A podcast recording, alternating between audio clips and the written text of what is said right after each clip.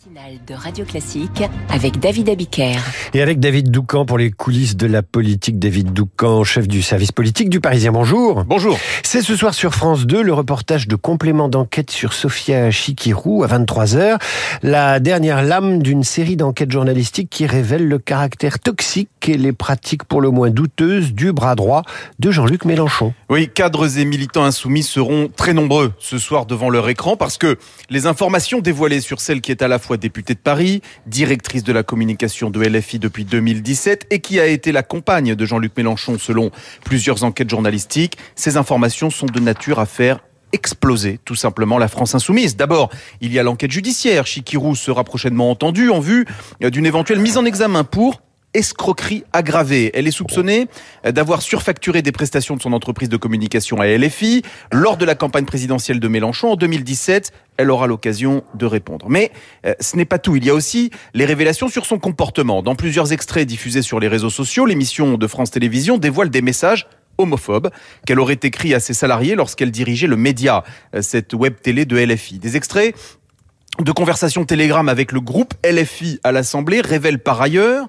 une attitude brutale et toxique. Je préfère attendre sur le bord de la rivière de voir passer leur corps, a-t-elle envoyé dans la boucle interne des Insoumis au sujet des frondeurs euh, qui s'opposent depuis quelques mois à Jean-Luc Mélenchon. À l'Assemblée toujours, plusieurs Insoumis nous ont confié le désarroi de certains collaborateurs de Chikirou euh, qui se rendent au travail la boule au ventre. Tout cela n'est-il pas tout simplement indéfendable? C'est exactement la question qui mine euh, depuis 48 heures l'état-major de LFI. Mardi, en réunion de groupe, la présidente Mathilde Panot a gagné du temps en passant consigne d'attendre la diffusion de l'émission de ce soir pour enclencher ensuite une discussion collective. Pourquoi?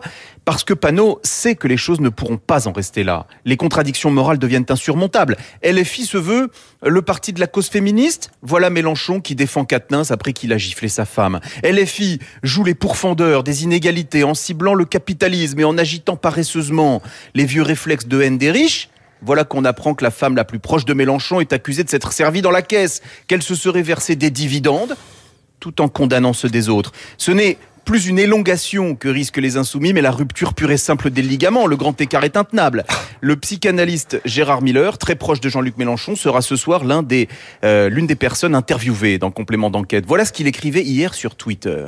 Les dérives personnelles de Sofia Chikirou ne sont pas une invention du grand capital. Et quand elles se rétribuent aussi secrètement que généreusement pendant une campagne où tous ses camarades sont bénévoles ou peu payés, vouloir l'absurde, l'absoudre, pardon, ce n'est pas seulement mission impossible, c'est mission immorale. Fin de citation.